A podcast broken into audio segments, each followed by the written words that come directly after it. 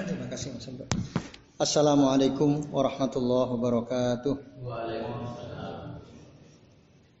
Alhamdulillahirabbil alamin wassalatu wassalamu ala asrafil anbiya'i wal mursalin wa ala alihi wa sahbihi wa man tabi'ahum bi ihsanin ila yaumiddin. Ashhadu an la ilaha illallah wahdahu la syarikalah wa asyhadu anna Muhammadan abduhu wa rasuluh. Allahumma salli wa sallim wa barik ala Muhammad wa ala ali Muhammad kama sallaita wa barakta ala Ibrahim wa ala ali Ibrahim fil alamin innaka Hamidum Majid. Rabbi israh li sadri wa yassir li amri wa hlul 'uqdatam min lisani yafqahu qawli. Ma ba'du.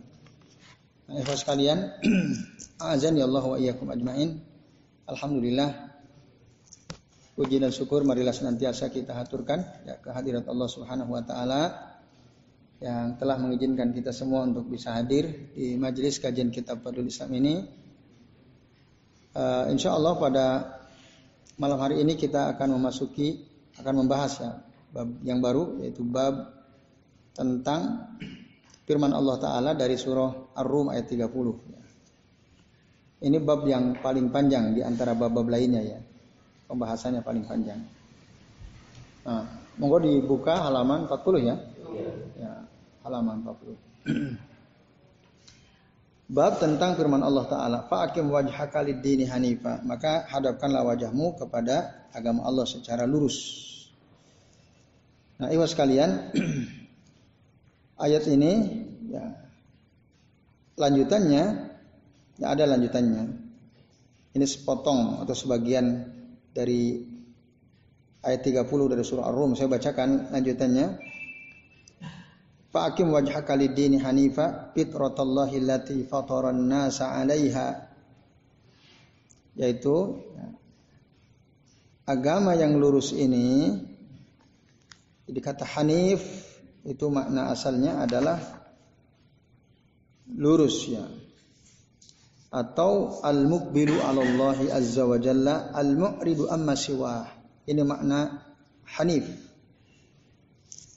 Jadi al-muqbilu 'ala Allah menghadap kepada Allah wal mu'ridu amma siwah dan berpaling dari selain Allah Subhanahu wa taala. Itu makna asal dari kata Hanif fokus menghadap Allah dan berpaling dari selain Allah Subhanahu wa taala. Maka tadi hadapkanlah wajahmu kepada agama yang lurus yang ikhlas yang hanya untuk Allah dan tidak untuk yang yang lain. Fitratullahi allati fatarana 'alaiha. Ini adalah fitrahnya Allah, ciptaannya Allah yang Allah ciptakan manusia atas fitrah ini. Jadi agama lurus itu merupakan fitrah dari Allah. Penciptaan Allah. Yang Allah ciptakan manusia di atas fitrah tersebut. Fitratullahi allati fatarana alaiha. Jadi semua manusia diciptakan di atas fitrah agama yang lurus. Siapa pun, semua manusia.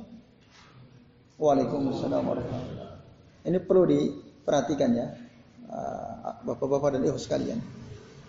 Jadi apa pun agama orang tuanya, entah itu Yahudi, Nasrani, Majusi, Tionghoa, Konghucu khususnya, Konghucu ya, Tionghoa ada apa agama Tionghoa nggak ada ya? Agama Konghucu ya, Konghucu, apalagi agama itu?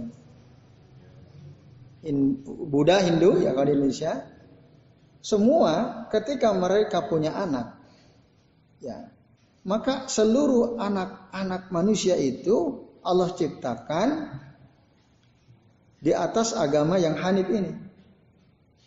Jadi yang disebut fitratullah ya, kata fitrah itu penciptaan juga artinya adalah agama fitrah itu ya.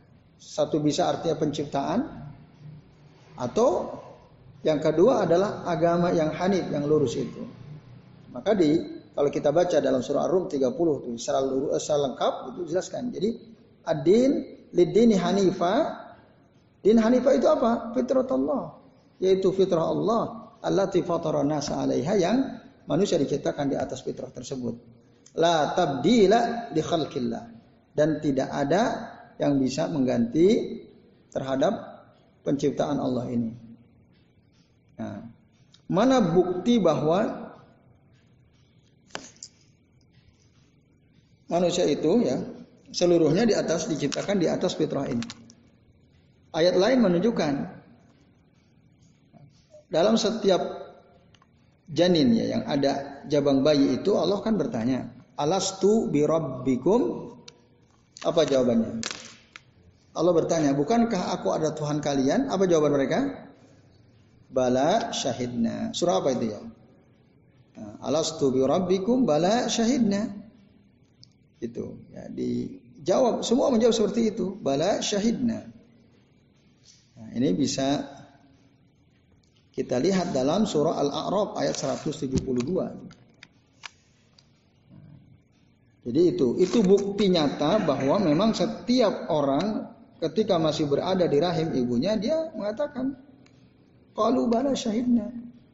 Mereka berkata, ya kami bersaksi bahwa engkau ada Tuhan kami. Ini agama lurus. Jadi Tuhannya adalah Allah ya, tidak melakukan kesyirikan. Nah ini. La tabdila li khalqillah. Tidak ada yang bisa merubah, tidak ada yang ya, bisa menggantikan penciptaan Allah. Semua pasti seperti itu. Artinya nggak ada yang bisa ganti, pasti begitu semuanya. Yang bisa mengganti dan merubah itu siapa?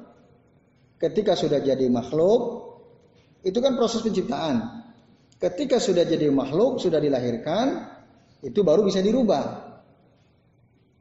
Dirubah menjadi lebih baik atau dirubah menjadi tambah ruh tambah rusak, tambah buruk. Nah, maka kullu mauludin yuladu ala fitratin. Setiap kullu maulud, setiap anak itu yuladu ala fitratin, lahir di atas fitrahnya, yaitu beragama lurus itu tadi. Fa abawahu alladzani yuhawidanihi wa yunassaranihi wa yumajjisanihi. Kedua orang tuanya lah yang menjadikan anak itu menjadi Yahudi wa yunassiranihi atau menjadi Nasrani wa yumajjisanihi atau dia menjadi ma majusi. Majusi itu agama penyembah api ya. Nah, itu hadis dari Nabi Shallallahu Alaihi Wasallam. Nah itu ya, bapak-bapak dan ibu sekalian, penjelasan dari bahwa uh, proses penciptaan Allah itu tidak ada yang bisa merubah. Tapi ketika dia menjadi makhluk, baru dia bisa dirubah dengan pendidikan yang buruk dari kedua orang tuanya. Ini atau dari lingkungan sekitarnya atau dari teman-temannya itu juga sangat mempengaruhi memiliki asar imma hasanatan wa imma sayyi'ah baik itu pengaruh buruk atau pengaruh pengaruh baik itu terus zalika dinul qayyimu nah, itulah dia agama yang lurus itu agama yang lurus itu ya. walakinna aksaran nasi la ya'lamun akan tetapi kebanyakan manusia tidak tidak mengetahui. Nah, ini. Lalu dalam lanjutan ayat ini munibina ilaih, semua orang kembali kepada Allah wattaquhu maka bertakwalah kepada kepada Allah wa aqimus shalah. Dirikanlah salat wala takunu minal musyrikin dan jangan kalian menjadi orang-orang bagian dari golongan orang musyrik. Jadi tauhid lawannya ya musyrik, syirik lurus lawannya beng. Kemudian uh, itu ya tadi. Jadi tapi tadi kebanyakan orang nggak tahu. Sebenarnya setiap kita ini dilahirkan berdasarkan fitrah dari Allah Subhanahu Wa Taala. Tapi orang nggak tahu sebenarnya. Kebanyakan orang nggak tahu. Kebanyakan orang nggak tahu. Nah, bapak-bapak dan ikhwas sekalian, azan ya Allah wa iyyakum ajma'in. Kata Pak Akim wajhaka Kata fa'akim wajhaka di sini artinya adalah akhlis amalaka. Ikhlaskan amalmu. Fa iqamatul wajhi wa iqam wal islamul wajh menegakkan agama atau mema apa Islamul wajah ya memasrahkan wajah itu artinya adalah ikhlasul amal, mengikhlaskan amal. Ikhlasul amal mengikhlaskan amal untuk Allah Subhanahu wa taala. Maka dalam surah Al-Baqarah ayat 112 Allah taala berfirman, ini untuk menguatkan ayat ini, bala man aslama wajhahu lillah. Barang siapa yang mengas, uh, me, aslama wajhahu, memasrahkan wajahnya untuk Allah lillah, wa huwa muhsinun. Sementara dia muhsin, apa itu muhsin? musin itu muttabi'un li rasuli sallallahu alaihi wasallam. Mengikuti Rasul sallallahu falahu ajruhu inda rabbih. Maka dia dapat pahala dari sisi Tuhannya wala khaufun alaihim walahum yahzanun. Tidak ada ketakutan atas mereka dan mereka tidak bersedih hati. Nah, ayat ini ya ayat 112 dari surah Al-Baqarah ini memperkuat surah Ar-Rum ayat 30. Oh, jadi uh, ada dua syarat yang harus dipenuhi oleh seseorang agar dia mendapatkan pahala dari sisi Allah dan kelak dia tidak akan takut ya tidak tidak merasa takut dan tidak merasa sedih kelak nanti satu aslama wajhahulillah tadi maksudnya ikhlas yang kedua muhsin muhsin itu maksudnya ittiba kepada Nabi Shallallahu Alaihi Wasallam dalam amal nah, dan syarat ketiga tentu intafa anil amal asyirik ya. Tidak ada amalan syirik dalam dirinya. Termasuk tidak ada amalan bid'ah dalam agamanya. Nah, itulah dia yang akan diterima oleh Allah Subhanahu wa taala. Ada dua hal yang harus dilakukan, ada dua hal yang harus dihindari. Dua hal yang harus apa tadi? Ikhlas karena Allah, ittiba Rasul. Mawaninya apa? Mawaninya penghalangnya adalah syirik dan bid'ah. Syirik dan bid'ah. Kalau kita terlepas dari syirik dan bid'ah, lalu kita ikhlas kepada Allah amalannya dan mengikuti Rasulullah, inilah yang diterima. Alladzi yakbaluhullahu azza wa jalla, yang diterima oleh Allah azza wa jalla. Inilah yang diperintahkan oleh Allah Subhanahu wa taala.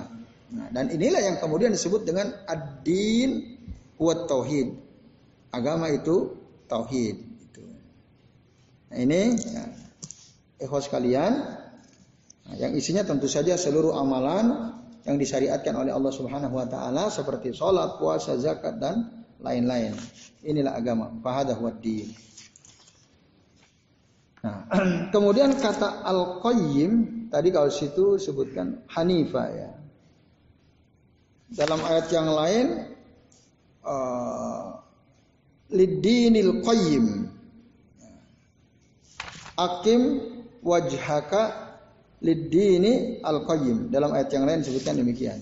Nah, kata qayyim itu artinya mu'tadil. Mu'tadil itu artinya lurus ya, tidak gulu, tidak berlebihan.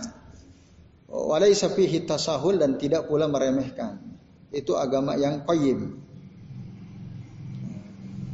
Kemudian uh, tadi ya saya jelaskan bahwa fitrah Allah tidak tidak bisa dirubah. Penciptaan Allah tidak bisa dirubah. Yang dirubah adalah makhluk yang sudah tercipta. Nah, Ewa sekalian, azan ya Allah wa iyyakum ajmain. Nah, kata-kata penutup dari surah Rum ayat 30 tadi ya, Rum ayat 30 ada kata-kata walakinna aksaron nas la ya'lamun. Walakinna aksaron nas la ya'lamun menunjukkan bahwa kebanyakan orang tidak ngerti agama yang lurus ini. Ya, tidak paham. Bahwa agama lurus itu, agama yang diterima, agama yang diterima itu syaratnya dua tadi ikhlas, ittiba rasul dan tidak melakukan kesyirikan, tidak melakukan perbuatan bid bid'ah. Tapi sayang banyak orang nggak ngerti, nggak tahu masalah ini. Akhirnya apa yang terjadi? Nah, yaqauna fi ma yaqauna fihi min ad-dhalali wal inhiraf. Mereka terjerembab pada ya, lubang kesesatan dan penyimpangan. Sebab ketidaktahuannya itu. Ya, mereka nggak tahu kalau syaratnya yaitu dua yang harus dilakukan dan dua yang harus dijauhi. Nah itu maka agama yang lurus ya, tadi sudah clear ada dua syarat yang harus memenuhi dan dua hal yang harus dijauhi. Tapi sayang sekali lagi tadi manusia banyak tidak tahu, tidak tahu. Nah kata-kata aksara walakinna aksaron nas layak namun ini menunjukkan bahwa al ibratu laisa bikathir. Al ibratu laisa bil kasrah.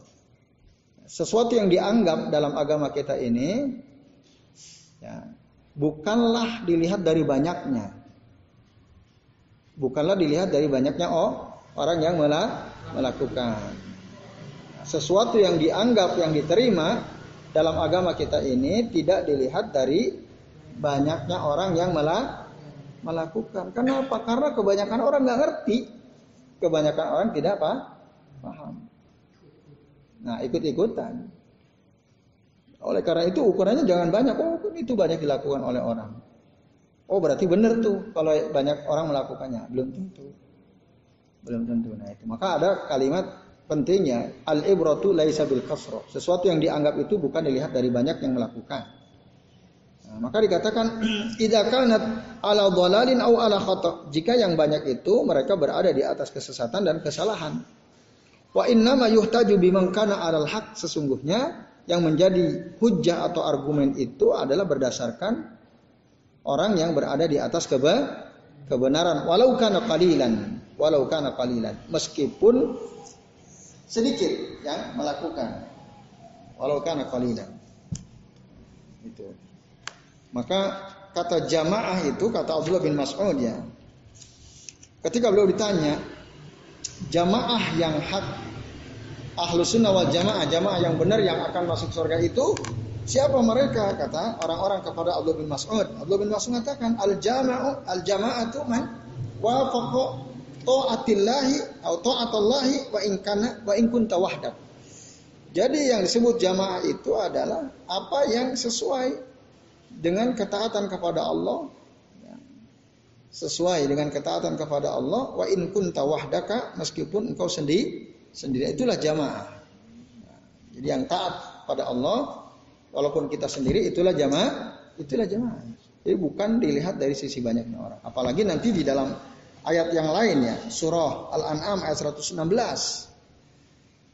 Ada ayat berbunyi wa in tuti aktsara man fil ardi yudilluka an sabilillah. Kalau kamu mentaati kebanyakan orang di atas muka bumi, yudilluka an sabilillah. Maka mereka akan menyesatkan engkau dari jalan jalan Allah. Kalau kita ngikutin kebanyakan orang di atas muka bumi. Karena apa? Orang itu kebanyakan, ya termasuk kita juga saya kira, ya sering kali lebih cenderung mengikuti hawa hawa nafsunya. Orang itu. Buktinya saja di suatu negara ya, ada partai penguasa, nggak tahu negara apa namanya ini, walaupun sudah jelas ya para pengurusnya itu korup, juara itu ya, terbanyak di negara tersebut, tetap aja banyak yang milih. Benar nggak? Nah kan nggak tahu partai apa itu namanya ya. Nah, itu ini membuktikan bahwa ya ini ini membuktikan bahwa kebanyakan orang itu rusak. Kebanyakan orang itu rusak. Nah ini, jadi itulah yang Allah katakan walakin aksaran nas la ya'lamun. Maka itu ada kalimat al-ibratu laisa bil kasrah. Al-ibratu laisa bil laisa bil kasrah ya sekalian. Nah, itu ayat pertama. Yang kedua, firman Allah taala wa wasa biha Ibrahimu banihi wa Yaqubu ya baniya innallaha astafa lakumuddin fala tamutunna illa wa antum muslimun berwasiat dengan agama yang hanif ini siapa? Nabi Ibrahim kepada anak cucunya, kepada Nabi Ismail dan Nabi Ishak. Nabi Ibrahim punya dua putra namanya Ismail dan Is Ishak. Maka yang disebut wawas sobiha. Ha itu kembali kepada ya ucapan itu diterjemahkan di situ ucapan itu maksudnya agama yang lurus itu diwasiatkan oleh Ibrahim kepada anak-anaknya. Wa Yaqubu dan Nabi Yakub. Nabi Yakub itu siapa? Cucunya Nabi Ibrahim. Karena Nabi Yakub itu adalah putra dari Nabi Is Ishak.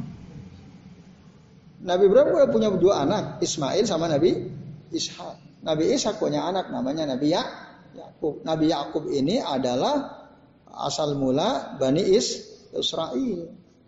Nah, Israel itu adalah Nabi Yakub. Israel. Nah ini. Nah, dan demikian pula Yakub berkata ya Ibrahim Yakub berkata, "Ya baniya, duhai anak-anakku, innallaha astafa lakumuddin." Sesungguhnya Allah taala telah memilihkan agama ini. Istofa, ya. kata istofa lakum din di sini diartikan memilihkan. Ya. Kata istofa sendiri artinya dari kata sof, sofun, sof, sof, sofin ya. Sof itu artinya suci, jernih. Istofa artinya memilihkan, memilihkan yang terbaik. Istofa. Maka Nabi itu al-Mustafa. Al-Mustafa itu manusia pilihan yang terbaik. Makna sof itu artinya jernih, yang paling baik. Allah pilihkan untuk kalian agama ini. Agama yang lurus ini. Fala tamutunna illa wa antum muslimun. Maka janganlah kalian mati kecuali dalam keadaan mus Muslim. Nah, kata lakumuddin, din di sini artinya at-tauhid ya. Jadi ikhtarallahu ya, lakumut tauhid. Allah memilihkan untukmu agama tauhid ini. Kenapa? Karena ini wasiat dari Nabi Ibrahim, dari Nabi Yakub kepada anak keturunannya. Oleh karenanya mereka aula an yatamassaku bihadzal Aula itu lebih berhak untuk berpegang teguh dengan agama lurus ini wa ayyakunu qudwatan linnas dan untuk menjadi contoh suri tauladan bagi manusia yang lain. Ya. Maka dari ayat ini menunjukkan bahwa berwasiat ketika kita hendak mati, meninggal dunia, itu sesuatu yang sangat penting. Karena itu dilakukan oleh para nabi dan rasul. Jadi bapak-bapak dari sekalian ya, Ketika kita sakit keras, kayaknya ajal sudah dekat, itu siapkan wasiat terbaik ya. Dan tidak ada wasiat terbaik kecuali mewasiatkan kepada anak-anak dan keturunan kita untuk beragama tauhid. Untuk istiqomah di dalam agama tauhid, ya. ittiba kepada Rasul. Itu yang diwasiatkan oleh para nabi dan Rasul sebelum Nabi Muhammad SAW. Maka itu kan jelas di ayatnya wa wassa biha Ibrahimu banihi wa Yaqub ya baniya innallaha astafa lakumuddin fala tamutunna ini wasiat janganlah sekali-kali kamu meninggal dunia wa antum illa wa antum muslimun kecuali kamu dalam keadaan keadaan muslim nah maka di di sini ya tadi kalau tadi ada kesimpulan al ibratu laisa bil kasrah kalau ayat ayat ini ada kesimpulan al ibratu bil khatimah. Al ibratu bil khatimah. Jadi sesuatu yang dianggap ya, dari amal kita ini adalah bagian terakhir amalan terakhir hidup kita yang kita lakukan di dalam kehidupan kita. Al ibratu bil khatimah. Jadi kalau kita rajin ibadah, rajin tolabul ilmi, rajin sholat jamaah saat kita masih hidup, ini bisa nggak ada artinya sama sekali. Jika kemudian kalau kita mati di akhir hayat kita, kita melakukan kesyirikan, kita melakukan keku, kekufuran, atau kita putus asa dari rahmat Allah misalnya, bunuh diri. Ini yang dilihat. Dia semua nanti nggak ada artinya tuh kalau akhirnya nggak beres. Maka al ibratu bil khatimah, al ibratu bil bil khatimah. Yang dilihat, yang dianggap itu yang bagian akhirnya. Maka hati-hati dengan bagian akhir itu. Ya, maka tadi para nabi bilang fala tamutunna illa wa antum muslimun. Dia, diambil dari itu kata-kata al ibratu bil khatimah itu. Janganlah kalian mati kecuali dalam kalian dalam keadaan mus, muslim. Nah, itu maka hati-hati. Dalam hadis sahih Rasul mengatakan Inna ahadakum la ya'malu bi amali ahlil jannati hatta ma yakunu bainahu wa bainaha illa zira. Sesungguhnya salah seorang di antara kalian ada yang beramal dengan amalan penghuni surga.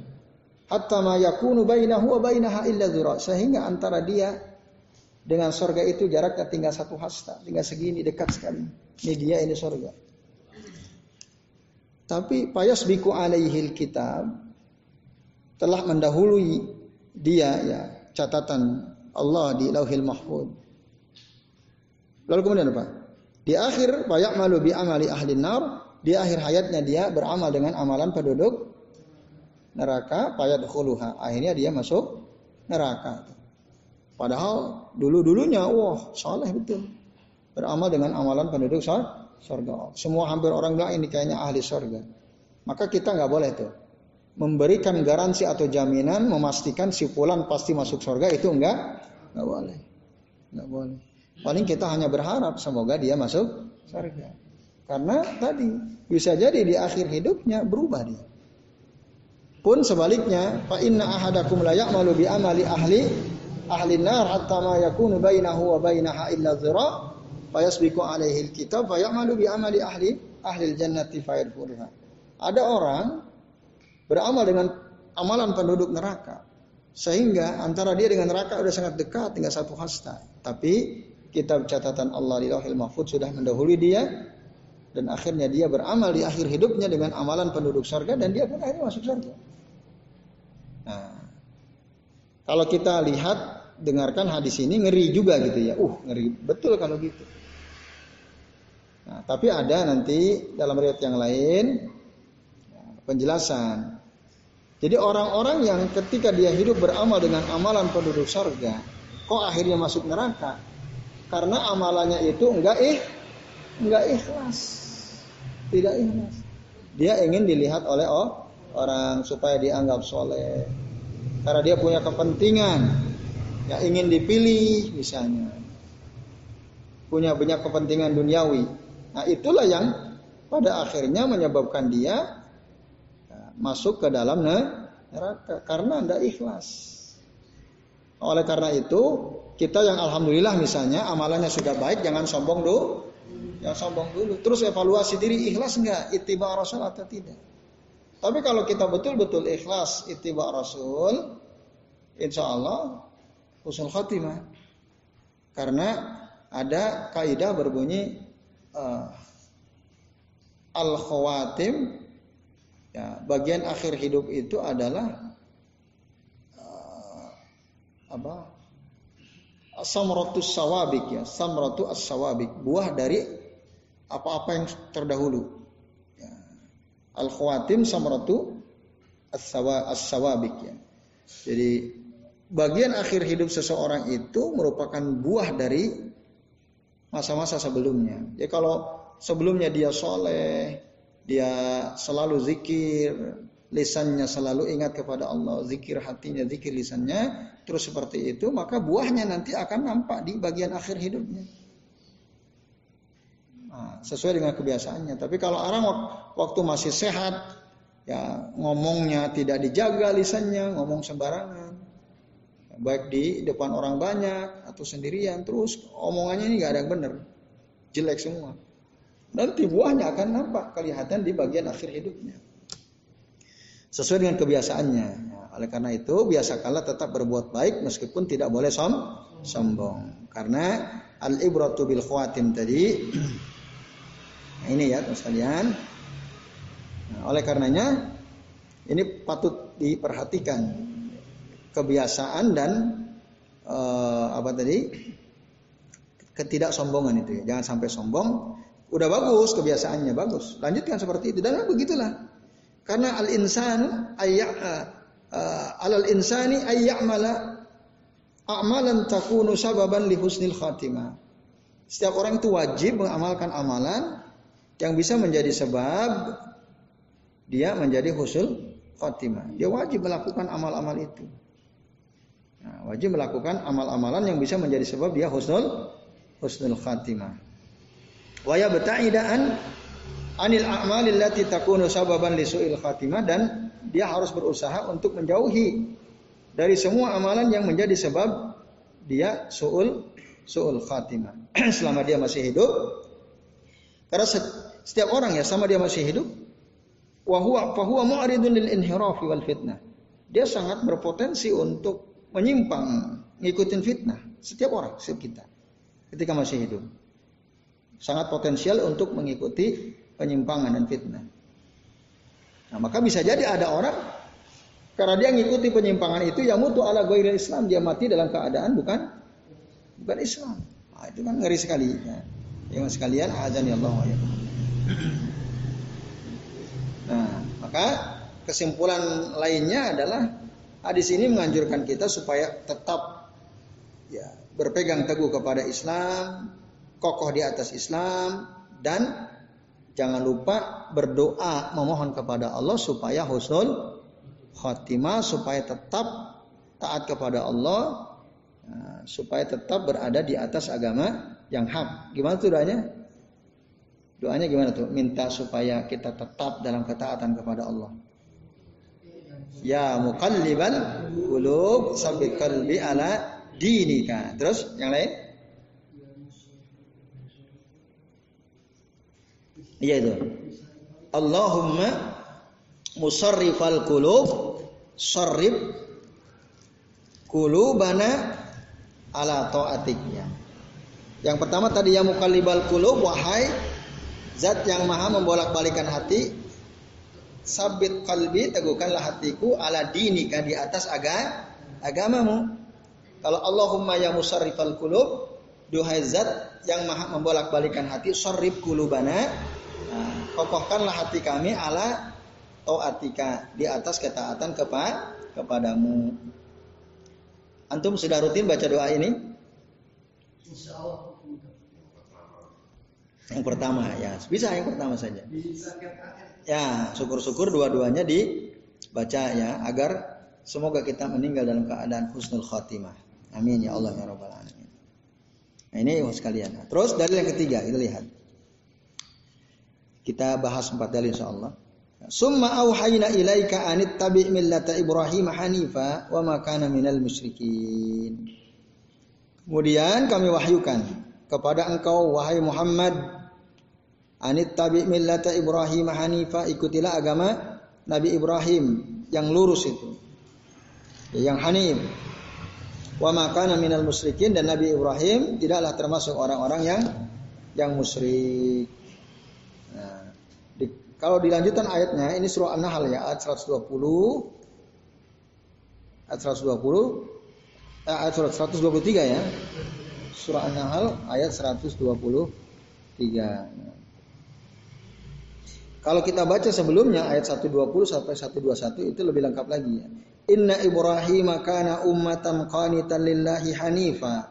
Sesungguhnya Nabi Ibrahim itu adalah ya, orang yang taat kepada Allah, orang yang lurus dan tidak termasuk golongan orang-orang yang syirik. Syakiran li umihi yang bersyukur kepada nikmat-nikmat Allah, ijtabahu wa hadahu ila surati mustaqim yang dipilih oleh Allah, diberi petunjuk oleh Allah kepada jalan yang lurus. Nah, baru ini. Summa auhayna ilaik, kemudian kami wahyukan kepada engkau Muhammad anit tabi millata Ibrahim hanifa supaya engkau mengikuti agama Ibrahim ya, yang lurus itu wa makana minal musyrikin dan Nabi Ibrahim tidaklah termasuk orang-orang yang yang musyrik. Jadi, kata kudu ummah itu artinya kuduah ya. Inna Ibrahim kuduah. Au ummah itu kuduah tadi ayat 120-nya. Nah, iwas kalian, azan ya Allah wa iyyakum ajmain. Itu dalil yang ketiga ya. Nah,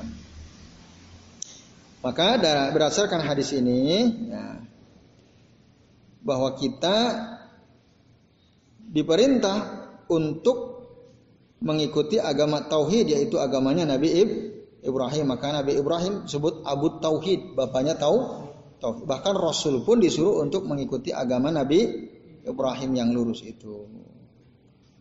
Yaitu dinut tauhid al-ikhlas lillahi azza wa jalla. Jelas ya saya kira ya. Jadi apa yang Allah perintahkan kepada Rasul untuk mengikuti milahnya Nabi Ibrahim itu juga sekaligus merupakan perintah kepada kita agar kita mengikuti agama yang lurus yaitu is Islam. Islam itu tauhid artinya. Menyerahkan diri kita. Kata Islam itu aslama yuslim kan menyerahkan diri kepada Allah Subhanahu wa taala. Nah, agama Nabi Ibrahim, agama Islam. Seluruh agama Nabi dan Rasul adalah agamanya is Islam. Kawan semuanya tauhid.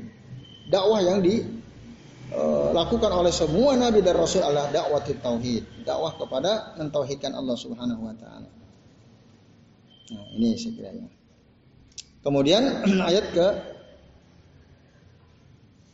uh, mana tadi? Ayat keempat ya. An Abdullah bin Mas'ud radhiyallahu anhu Beliau mengatakan ya Allah bin Allah bin Mas'ud anna Rasulullah sallallahu alaihi wasallam qala Sesungguhnya Rasulullah SAW bersabda, Inna likulli nabiyyin wulatan minan nabiyyin.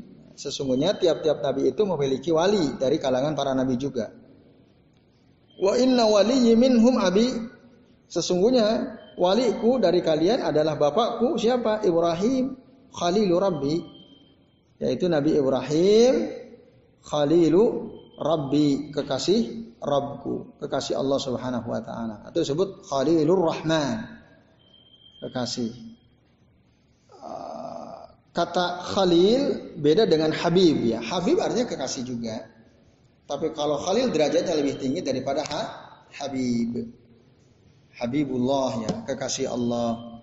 Waliullah juga kasih Allah. Khalilullah kekasih Allah. Tapi di antara itu yang tertinggi adalah Khalilullah.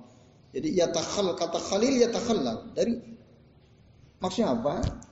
Dari tidak ada satu ruang kecuali di situ dipenuhi oleh kecintaan. Itu kata khalil. Semua ruang dalam diri kita ini dipenuhi kecintaan kepada seseorang. Berarti orang itu sebut khalil ya. Tapi ini kata khalil itu hanya dinisbatkan kepada Allah tadi ya, khalilullah dan yang menjadi khalilullah di dunia ini hanya ada dua, yaitu Nabi Ibrahim dan Nabi Muhammad Nabi Muhammad. Maka tapi jarang orang menyebutkan Muhammad Khalilullah jarang. Padahal sebenarnya Nabi Muhammad juga Khalil Khalilullah. Nah ini ya misalnya. Nah lalu kemudian summa qara'a kemudian Nabi Muhammad membaca ayat surah dalam Al-Qur'an ya dari surah Ali Imran ayat 68. Inna awlan nasi bi Ibrahim Inna awlan nas bi Ibrahim sesungguhnya orang yang paling dekat dengan Nabi Ibrahim adalah lalladzina taba'u Kalau orang-orang yang mengikutinya, mengikuti dalam beragama tauhid itu. Wahadan nabiyyu walladzina amanu. Nah, juga Nabi ini Nabi Muhammad beserta orang-orang yang beriman kepada Nabi Muhammad, wallahu waliyul mu'minin. Dan Allah adalah pelindung bagi seluruh orang-orang yang beriman. Seluruh orang beriman pelindungnya Allah Subhanahu wa taala. Hadis nah ini hadis Allah bin Mas'ud ini dikeluarkan oleh Imam At-Tirmidzi di dalam kitab sunannya. Ya ikhwas sekalian di dalam kitab sunannya. Apa beberapa apa kesimpulan penting dari dari hadis atau dalil yang keempat ini ikhwas sekalian. Nah hadis ini menunjukkan bahwa ya uh, orang yang menjadi wali atau kekasih Nabi Muhammad SAW ya, itu adalah Nabi Ibrahim bapaknya karena dia Abu Tauhid itu ya karena dia Khalilur Rabbi dan semua orang yang mengikuti beliau mengikuti Nabi Ibrahim dalam hal tauhid atau mengikuti Nabi Muhammad umatnya beliau. Nah itulah orang-orang yang betul-betul dicintai oleh Rasulullah SAW. Ya. Jadi Rasul hanya mencintai orang-orang yang mengikuti beliau. Orang yang mengikuti beliau otomatis mengikuti Nabi Ibrahim dalam masalah tauhid. Maka dalam salah satu rangkaian doa zikir pagi petang itu gimana? Amsaitu bukan amsaitu ala fitratil amsayna ala fitratil Islam wa ala kalimatil ikhlas wa ala dini nabiyyina Muhammadin sallallahu alaihi wasallam terus wa ala millati Ibrahim hanifan musliman wa makana minal musyrikin itu kena semua amsayna ala fitratil Islam atau asbahna ala fitratil Islam. Itu penegasan bahwa kami ini masuk di pagi hari, di sore hari di atas fitrahnya Islam. Itu kita menegaskan ya, untuk diri kita sendiri di hadapan Allah bahwa uh, saya masuk ke pagi hari, masuk sore hari di atas fitrahnya Islam. Wa ala kalimatil ikhlas dan di atas kalimat ikhlas. Wa ala dini nabiyyina Muhammad sallam dan di atas agama Nabi Muhammad sallam wa ala millati abina Ibrahim dan di atas agama bapak kita Nabi Ibrahim alaihis alaihis salam. Itu penting, penegasan-penegasan itu penting. Makanya Rasul nyantahin ke kita supaya kita baca itu rutin setiap hari dua kali minimal pagi dan dan petang. Ini bagian tadi untuk menjaga keistiqomahan kita di atas agama tauhid baca zikir itu.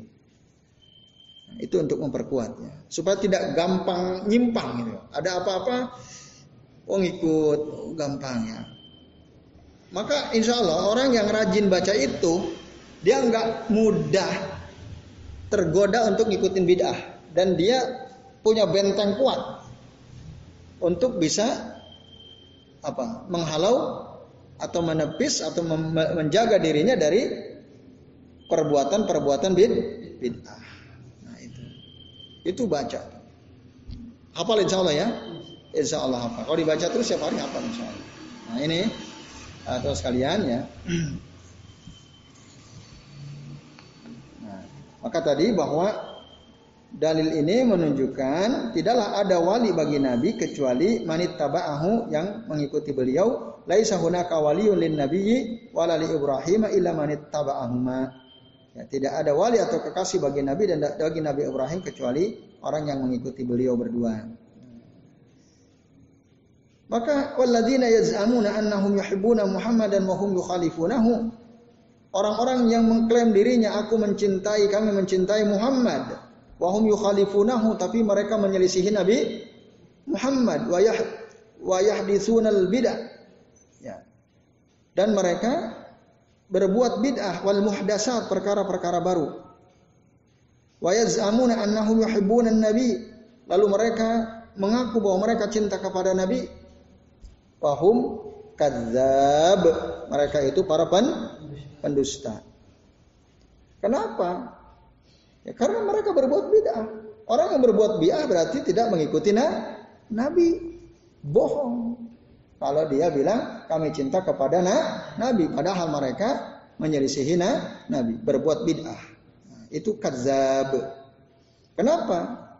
Karena kalau mereka betul-betul yuhibbunan Nabi sallallahu alaihi wasallam lattaba'uhu pasti akan ngikutin na, Nabi wa tarakul bid'ah wal muhdasat dan pasti mereka akan meninggalkan bid'ah perkara-perkara baru allati ma anzalallahu biha min sultan yang uh, tidak Allah uh, berikan penjelasan keterangan tentang itu. Maksudnya perkara-perkara bid'ah itu. Nah, ini pentingnya. Jadi klaim kecintaan kepada Allah kepada Rasul itu harus mengikuti Rasul Rasulullah Shallallahu Alaihi Wasallam ya sekalian. Jelas ya. Nah, maka di sini kalau, tadi al, al ibratu laisa bil kasra, yang kedua tadi al ibratu bil khawatim. Nah, maka di sini pun ada al-ibratu laisa bid-da'wa. Al-ibratu laisa bid-da'wa. Ini kaidah-kaidah penting ini. Kalau al-ibratu laisa bil kasrah artinya apa tadi? Kebenaran kata al-ibrah itu artinya sesuatu itu dianggap dianggap benar bukan karena banyaknya orang yang melakukan. Terus yang kedua al-ibratu laisa bil khawatim. Apa tadi? Ya, sesuatu yang dianggap selamat itu dilihat dari bagian A akhirnya. Al-ibratu bil khawatim itu sesuatu yang dianggap selamat itu dilihat dari bagian A akhirnya. Terus yang ketiga ini ya, yang ketiga eh, al-ibratu laisa bid da'wah dari hadis tadi yang terakhir itu ya atau dari pernyataan bahwa saya cinta kepada Nabi saya mencintai Nabi tapi dia menyelisih Nabi. Orang seperti itu bohong. Nah maka kesimpulannya al ibratu laisa bid'wa kebenaran seseorang itu bukan dilihat dari pengak dakwah itu pengakuan. Bid'wa ya. Kebenaran seseorang itu tidak dilihat dari sisi pengakuan saja. Itu. Bukan hanya yang terkatakan dalam lisan sah, saja. Buktinya mana? Itu aja. Tinggal buktinya mana kalau ente bilang ente cinta kepada Nabi. Oke. Ada bukti enggak? Kalau ente cuma bilang semua orang bi bisa. Itu. Maka al-ibratu laisa bidakwah. Kebenaran seseorang itu tidak hanya dilihat dari sisi pengakuan lisannya saja. Lihat perbuatannya. Seperti apa perbuatannya. Nah ini nah, penutup deh ya sekaligus nih untuk melengkapi ini. Jadi Nah, maka lihat hadis terakhir, hadis yang kelima ini dari kelima. An Abi Hurairah radhiyallahu anhu qala qala Rasulullah sallallahu inna Allah la yanzuru ila ajsamikum. Kata Abu Hurairah radhiyallahu anhu, Nabi pernah bersabda, sesungguhnya Allah tidak melihat kepada bentuk tubuh kalian, wala ila amwalikum dan tidak pula melihat kepada harta-harta kalian. Walaki yang zuru ila kulubikum wa amalikum akan tetapi Allah melihat kepada hati kalian dan kepada amal-amal kalian. Jadi pengakuan itu harus dilihat amalnya seperti apa. Tapi amal pun nggak cukup, harus dilihat ha? hatinya. Jadi setelah ada al-ibratu laisa bid'awa nanti ada al-ibratu laisa bil mazahir. Nah, ada lagi al-ibratu laisa bil mazahir ini kaidah yang keempat. Amalan seseorang dianggap benar atau tidak benar tidak dilihat dari yang nampak. Al ibratu laisa bil mazahir, mazahir itu yang nampak kelihatan. Itu tidak dilihat dari situ. Tapi harus lihat apa yang ada dalam hatinya. Itu harus sinkron. Maka tadi Nabi bilang, laki walaki yang zuru ila kulubikum wa a'malikum. Tapi yang Allah lihat hati kalian. Niatnya gimana? Hatinya ikhlas tidak? Oh ikhlas. Terus ber, beramal dia juga. Dia beramal tidak? Dia, apa dia ngomong tak atau beramal juga? Oh dia ngomong tapi dia juga ber, beramal. Nah itu baru tuh diterima. Karena tadi al-iwratu laisabil mazahir bukan hanya dengan yang nampak tapi juga dengan apa yang ada dalam ha, hati ya, teman sekalian. Tapi nggak nggak boleh juga. Wah hati yang penting kan niatnya ikhlas. Lalu amalnya asal nggak bisa juga. Ini harus satu kesatuan. Bagi dua sisi mata oh, nggak bisa dipisahkan. Amal yang harus baik, hati harus eh, ikhlas. Yang penting hati ikhlas, amal yang nggak beramal nggak apa-apa. Yang benar. Nah ini nggak benar juga. Itu itu pengakuan toh jadinya. Nah ini ya, jadi harus lengkap ngomong oke okay, saya uh, cinta Rasulullah saya cinta kepada Allah gimana amalnya oke okay, kelihatan ada amalnya hatinya gimana nah, jadi tiga dilihat satu lihat apa yang dikatakan yang kedua bagaimana hatinya yang ketiga bagaimana ah, amalnya maka ketiga ini menjadi syarat kesempurnaan iman ya, jadi ini syarat kesempurnaan iman. Kalau rukun iman ada enam, kalau syarat kesempurnaan iman ya, atau syarat kebenaran iman ada ti, tiga. Imannya benar ya. Ke, kebenar iman seseorang dianggap benar jika memenuhi tiga syarat. Satu apa? At-takriru bil lisan, diucapkan secara lisan. Tadi dakwah, berarti lisan itu kan pengakuan, ad-dakwah. Tapi ingat kalau hanya ini al-ibratu laisa bidakwah, bukan tidak cukup dengan pengakuan. Yang kedua harus ada atas di kubil qalb. Membenarkan di dalam hati. Nah, ini harus dan yang ketiga adalah al a'malu bil arkan, mengamalkan semua rukun rukun iman itu. Nah, ini baru benar tuh imannya.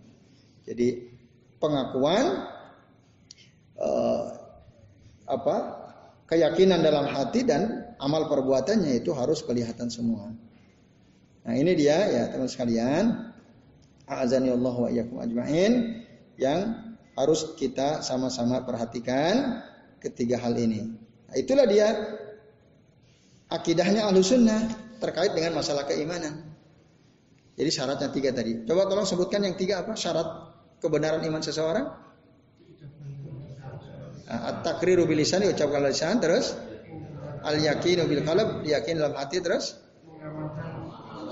ah, mengamalkan rukun-rukun eh, iman atau mengamal al amal ada dalam istilah al, al amalu bil jawarih mengamalkan dengan seluruh anggota tuh anggota tubuhnya. Ya, saya kira ini yang bisa kita bahas ya, ikhwan sekalian, azan ya Allah wa iyyakum ajmain.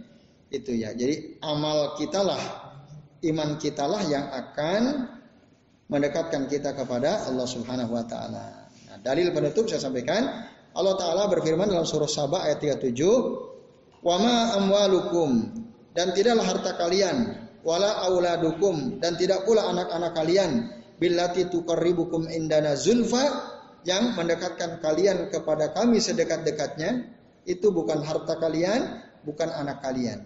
Illa kecuali man amana, man amana, kecuali orang yang beriman wa amila solihah dan beramal soleh, iman dan amal soleh. Itu. Nah, kalau disederhanakan lagi ya iman dan amal soleh yang akan menyelamatkan kita. Maka dalam surah Al-Asr kan begitu ya. Illal amanu wa amilus salihat wa tawa saubil haqqi wa tawa saubis. Ya, saya kira ini uh, apa yang kita bisa bahas pada kesempatan malam hari ini. Insya Allah nanti kita lanjut uh, pembahasan bab ini pada pertemuan yang akan datang. Terima kasih. Sebelum kami akhiri, barangkali ada yang mau ditanyakan, kami persilahkan. Ya silakan.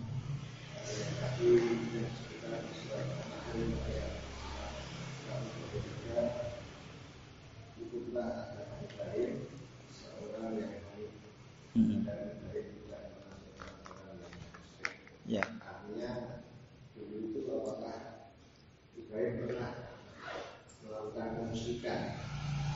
Ini sebelum sebelum sebelum yang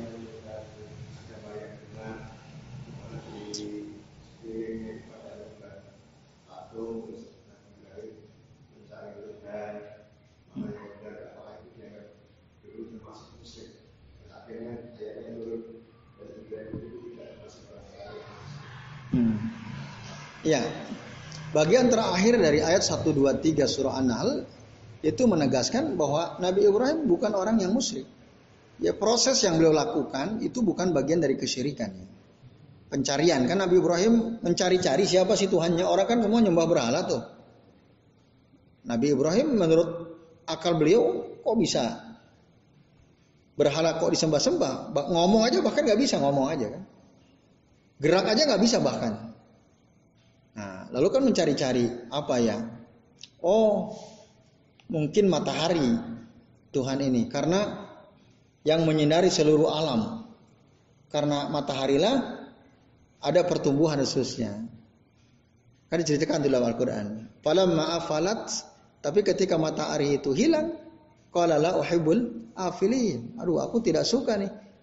Tuhan kok bisa hilang Falamma ra'al qamara bazigan qala hadha rabbi. Ketika melihat ada bulan terbit, nampak oh ini Tuhan barangkali ini Tuhanku. Matahari kan udah hilang. Oh, malam-malam ada muncul. Hadha rabbi ini Tuhanku. Falamma afala eh esok pagi hilang juga bulan. Qala maka Nabi Ibrahim berkata, la uhibbul afilin. Aku tidak suka yang hilang sesuatu yang hilang. Nah, berarti matahari bukan Tuhan. Bulan juga bukan Tuhan. Terus mencari-cari, ya, akhirnya oleh Allah diberi petunjuk bahwa ya, Tuhannya itu adalah Allah Subhanahu wa Ta'ala. Nah, lalu kan Nabi Ibrahim melakukan uh, satu gerakan radikal. Gerakan radikal membongkar, menghancurkan patung pa, patung seluruhnya kecuali 31 patung terbesar itu ya radikal dalam tindakan, radikal dalam berpikir itu ya. Jadi maksudnya mendasar sekali pikirannya, tindakannya nah, sampai sehingga akhirnya ketika apa itu umatnya, kaumnya bertanya kenapa engkau hancurkan patung-patung ini kata Ibrahim bukan saya tapi itu patung yang ada kapak di lehernya itu. Nah ini kan luar biasa ya nalar Nabi Ibrahim tuh. Ketika mereka membantah mana mungkin patung bisa menghancurkan patung. Mana mungkin? Nah, kalau mana mungkin, lalu kenapa kalian sembah kan gitu? Gerak aja dia nggak bisa. Kenapa kalian sembah? nggak bisa jawab kan mereka. Secara argumen kalah total itu, telak, sekak mati itu. Akhirnya karena nggak mau kalah, ya udah tangkap Ibrahim, ikat, bakar. Nah itu, itu proses. Dan memang ya petunjuk itu harus dicari itu ya. Sekaligus kesimpulan yang kita bisa ambil dari uh, apa ya sejarah kehidupan Nabi Ibrahim AS dalam mencari Allah itu ya siapa Tuhan saya kesimpul, di antara kesimpulan pentingnya adalah bahwa hidayah itu petunjuk itu harus dicari sungguh-sungguh. Dicari sebagaimana Nabi Ibrahim mencari itu. Tidak menunggu betul. Harus dicari. Kalau kita ingin tahu kebenaran harus dicari dicari. Kebenaran tidak datang sen sendiri cari cari ilmu, hadir di majelis ilmu. Nah, itu bagian daripada proses pencarian. Dari situ kita akan tahu, oh ternyata yang benar begini. Jadi al ilmu yu'ta wala ya'ti gitu. Ilmu itu didatangi, tidak datang sendiri. Nanti para ulama mengatakan al ilmu yu'ta wala ya'ti. Ilmu itu didatangi. Enggak tiba-tiba ujuk-ujuk datang ke otak kita, enggak. Tapi dia harus kita datangi. Di mana ada majlis ilmu, datang kita ke situ. Nah kalau ida gitu datangin ilmu, nah, dicari ya, cari sana cari sini nanti akan ada petunjuk. Nah itu al ilmu yu'ta wala wala ya. Apalagi nanti kalau kita amalkan ilmu ini, man amala bima alima, allamallahu bima lam ya'lam kata para ulama. Barang siapa yang mengamalkan ilmu yang sudah dia ketahuinya, maka Allah akan mengajarkan kepada dia ilmu yang dia belum tahu. Allah kasih petunjuk tuh. Maksudnya gitu. Maka dalam surah apa itu? Saya lupa ini. Di dalam Al-Quran tuh ada ayat berbunyi Manjahadafina lanah diannahum subulana. Barang siapa yang bersungguh-sungguh di jalan kami, kamu pasti akan pasti Allah bilang lanah diannahum. Ada nun taukid as-sakilah di sini. Kami pasti akan beri petunjuk kepadanya, kepada mereka subulana, jalan-jalan kami. Nah, itu artinya proses ya. Untuk menjadi tahu, untuk dapat hidayah, untuk berilmu itu harus ada proses harus dicari, harus dicari. Yaitu itu. Nah, proses pencarian Ibrahim menunjukkan kesungguhan dia untuk dapat hidayah dan itu bukan bagian dari kesyirikan Pak Lukman. Maka Allah tegas mengatakan wa makana minal musyrikin. Nabi Ibrahim itu tidak termasuk orang-orang yang syirik. Allah taala. Ya. Itu. Masih ada? Ya. Hidayah sendiri itu kan Allah memilih hamba-hambanya. Hmm. Tapi kan hidayah juga bisa lepas gitu. Ya. Jadi kan setelah Allah menentukan hidayah kepada hambanya, kita sebagai hamba yang baik adalah menjaga itu. Hmm. Itu benar nggak ya? Ya betul. Jadi hidayah itu ya harus dijaga, harus disyukuri, Nah, dan harus beramal sesuai dengan petunjuk itu. Petunjuk dari Allah Subhanahu wa taala. Udah dapat hidayah lalu ya kita abaikan. Nah, nanti nggak berfungsi tuh hidayah. Hidayah itu kan secara garis besar ada dua ya. Yang ada hidayatul taufik, ada hidayatul irsad wal bayan ya. Nanti kalau kita nggak amalkan, nah dia fungsinya hanya sebagai hidayatul hidayatul irsyad atau uh, wal bayan saja. Kita nggak amalin, nggak bisa jadi hidayatul taufik. Nah, setinggi tinggi hidayah adalah hidayatul taufik. Dan ini hanya hak prerogatif Allah Subhanahu Wa Taala. Nah, ini yang kita kaji ini kan, ini ini hidayah, petunjuk. Namanya hidayatul irsyad wal bayan. Kita dikasih tahu agama lurus begini, manusia itu sudah diciptakan begini-begini. Uh, tadi ada beberapa kesimpulan al-ibratu oh, apa tadi yang pertama? Laisa bil kasra, al-ibratu laisa bil da'wa, al-ibratu bil khawatim, al-ibratu bil laisa bil mazahir. Itu kan hidayah itu petunjuk. Nah, kalau kita enggak amalin, enggak jaga hidayah itu dengan amal yang menjaga hidayah itu dengan amal, Ya akhirnya hanya sekedar hidayatul irsad wal bayan saja, tidak menjadi hidayatul taufik. Nah, hidayatul taufik itu adalah saat kita mendapatkan kemudahan keringanan untuk beramal. dapat ilmu, mudah mengamalkan, nah itu berarti udah menjadi hidayatut taufik. Banyak nggak orang tahu ilmu tapi susah beramal? Banyak banget kan, ilmunya tahu tapi amalnya su susah. Jangan-jangan pun demikian dengan kita. Kadar hidayah taufik yang kita dapatkan tidak sebanyak hidayatul irsad wal bayan kan gitu. Nah, oleh karenanya mari kita jadikan semua hidayah itu menjadi uh, bentuknya apa menjadi wujud hidayah taufik pada diri kita semua ya semua. Ada semua petunjuk, semua ilmu yang kita dapatkan bisa menjadi uh, kita semakin taat pada Allah, semakin berusaha untuk mengamalkan.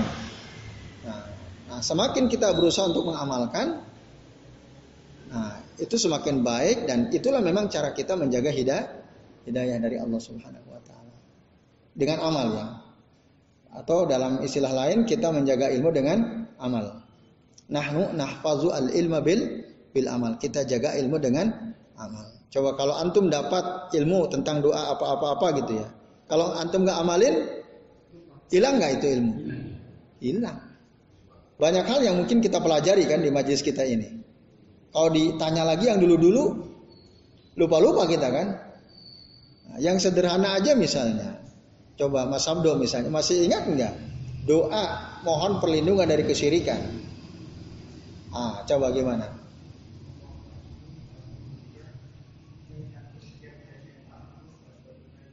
Ah, alhamdulillah. Berarti antum jaga ilmu ini. Karena diamalkan. Coba kalau antum nggak amalin, antum nggak mungkin hafal sekarang. Bener nggak? Karena antum amalin. Kalau kita nggak ngamalin nggak mungkin hafal kita. Jadi itu, itu maksudnya. Memang dijaga dengan cara diamalkan. Ya, baik itu ya yang kita bisa bahas. Terima kasih teman sekalian, Bapak-bapak sekalian. Semoga apa yang kita bahas ya, pada malam hari ini bermanfaat. Mohon maaf jika ada kesalahan dari apa yang kami sampaikan. E, nanti diakhiri oleh Mas Abdo selaku pembawa acara ya. Kami sekali lagi mohon maaf dan kami akhiri. Wassalamualaikum Muhammadin wa ala alihi wa sahbihi wa baraka wa sallama alaihim ajmain. Billahi taufiq wal hidayah. Wassalamualaikum warahmatullahi wabarakatuh.